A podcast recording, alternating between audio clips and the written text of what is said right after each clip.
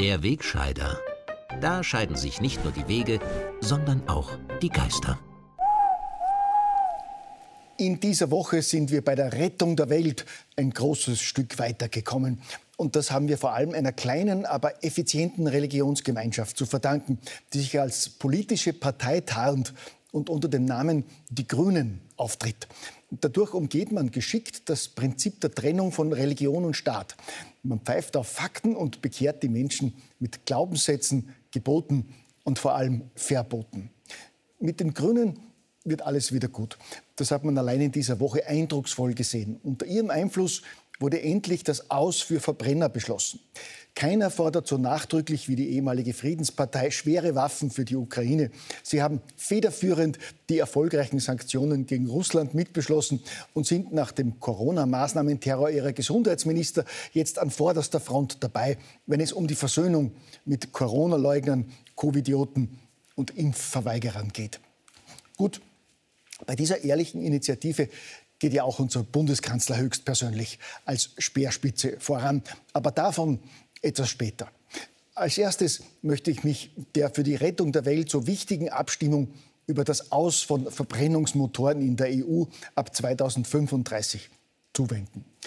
Das heißt, in zwölf Jahren darf in der EU kein Auto mit Verbrennungsmotor mehr zugelassen werden, das mit Diesel, Benzin oder E-Fuels fährt. Denn auch diese alternativen grünen Kraftstoffe werden von den Sektenanhängern der Grünen und ihrer gleichgesinnten NGOs schlecht geredet oder ignoriert. Das von den politischen Hohepriestern verkündete Heil sind ausschließlich Elektroautos. Egal wie viel Umweltzerstörung der Abbausheld der Erden in der dritten Welt verursacht. Egal welche Gefahr von den Akkus ausgeht im Fall von Bränden oder bei deren Entsorgung.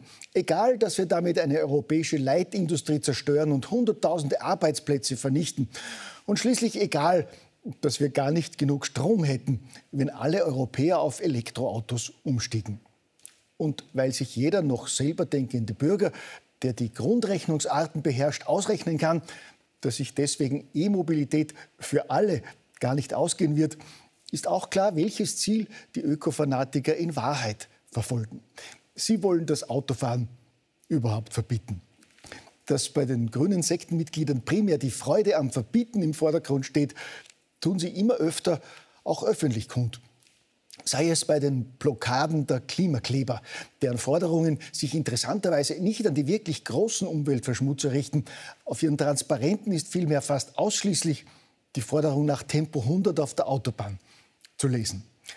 Eine aktive Unterstützerin der Klimakaoten ist auch die deutsche grüne Aktivistin Katja Diel, die nicht nur eine bekennende Autohasserin ist, sondern der Gesellschaft generell ein neues, kommunistisch geprägtes Lebensmodell verordnen will. So hat Frau Diel bei einem Besuch einer Gruppe von Fridays for Future jetzt wörtlich skandiert, wir nehmen den Deutschen den Traum vom eigenen Auto und vom Eigenheim. Bemerkenswert ist dies nicht zuletzt, weil Katja Diel nicht nur irgendeine unbekannte Klimaspinnerin ist, sondern auch als Beraterin mehrerer deutscher Politiker und vor allem auch der österreichischen Klimaministerin Leonore Gewessler fungiert. Da wissen wir unsere Zukunft jedenfalls in guten Händen, gell? Dabei ist es aber nicht nur die Expertise in Sachen E-Mobilität, mit der die Grünen auftrumpfen, sondern auch ihr jahrzehntelanges überzeugendes Engagement als Friedenspartei. Schließlich muss man auch bei der Friedensarbeit flexibel sein. Statt Frieden schaffen ohne Waffen profilieren sich die deutschen Grünen jetzt mit der Devise Frieden schaffen mit immer noch mehr Waffen als die größten Kriegstreiber. Da wollen auch Österreichs grüne Sektenführer nicht zurückstehen. Erst diese Woche haben sie sich empört gezeigt, als Verteidigungsministerin Claudia Tanner es abgelehnt hat, ukrainische Soldaten auf österreichischen Leopardpanzern auszubilden weil das ein klarer Verstoß gegen unsere immerwährende Neutralität wäre. Gut, wie es ja der ehemalige Grünen-Chef Alexander van der Bellen in seiner Vorbildrolle als Staatsoberhaupt unsere Neutralität achtet, das stellt er ja ohnehin seit Wochen unter Beweis. Erst diese Woche hat er bei einem Diplomatenempfang neuerlich im Namen aller Österreicher Partei im Ukraine-Krieg bezogen und dies mit seinem üblichen Stehsatz begründet. Österreich sei zwar militärisch neutral, aber keineswegs neutral in seiner Haltung. Offensichtlich entspricht es genau dieser Haltung, dass der Präsident des neutralen Österreichs zu diesem Empfang Diplomaten aus der ganzen Welt eingeladen hat. Außer den Botschaftern von Russland, Weißrussland und dem Iran. Egal, ein eventuelles Trauma der nicht Eingeladenen kann man ja zu einem späteren Zeitpunkt gemeinsam aufarbeiten. So wie es unser Bundeskanzler in dieser Woche ja auch gegenüber jenen Österreichern vorgeschlagen hat, die sich durch die Pandemie und ihre Folgen nicht mehr in der Mitte der Gesellschaft willkommen gefühlt haben, wie es Karl Nehammer wörtlich formuliert hat. Die Bundesregierung wolle nach drei Corona-Jahren nun die Hand zur Versöhnung ausstrecken. Dazu soll eine überparteiliche Versöhnungskommission eingerichtet werden, die die Corona-Maßnahmen nachträglich besser erklären und Fehler wie etwa die Impfpflicht aufarbeiten soll. Auf die Ausgrenzung ungeimpfter Bürger wollte der Kanzler aber nicht eingehen. Es wird nicht alle, die sich von uns abgewandt haben, wieder zurückbringen in den gesellschaftlichen Dialog.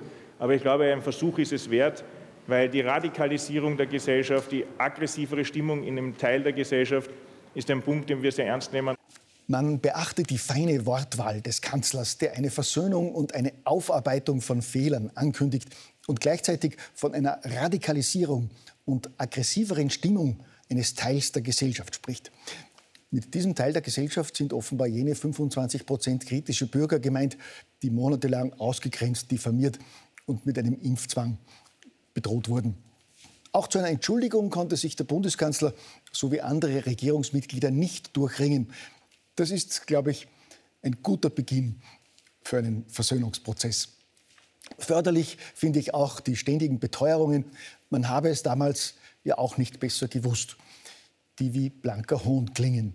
Tatsache ist, dass es unzählige Experten gegeben hat, die spätestens seit dem Sommer 2020 auf Missstände und falsche Maßnahmen hingewiesen haben, die man aber nicht gehört, sondern stattdessen bekämpft und diffamiert hat.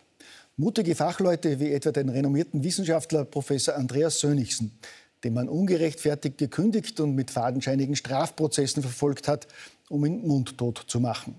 Über seinen Freispruch vor einigen Tagen haben zahlreiche Mainstream-Medien nach wie vor falsch berichtet oder ihn überhaupt totgeschwiegen. Die Staatsanwaltschaft will ihn gar weiter verfolgen. So sieht bis dato der Versöhnungsprozess mit Kritikern aus. Politiker sprechen von Dialog und Versöhnung, sind aber nicht einmal zu einer simplen Entschuldigung bereit. Medien geben nach wie vor nur zu, was sich nicht mehr bestreiten lässt. Über Impfnebenwirkungen, auffällige Übersterblichkeit und eine seltsame Häufung plötzlicher und unerwarteter Todesfälle bei jungen Sportlern wird nach wie vor nicht berichtet. So sehen kritische Berichterstattung, Dialog und ehrliche Aufarbeitung aus. Gell?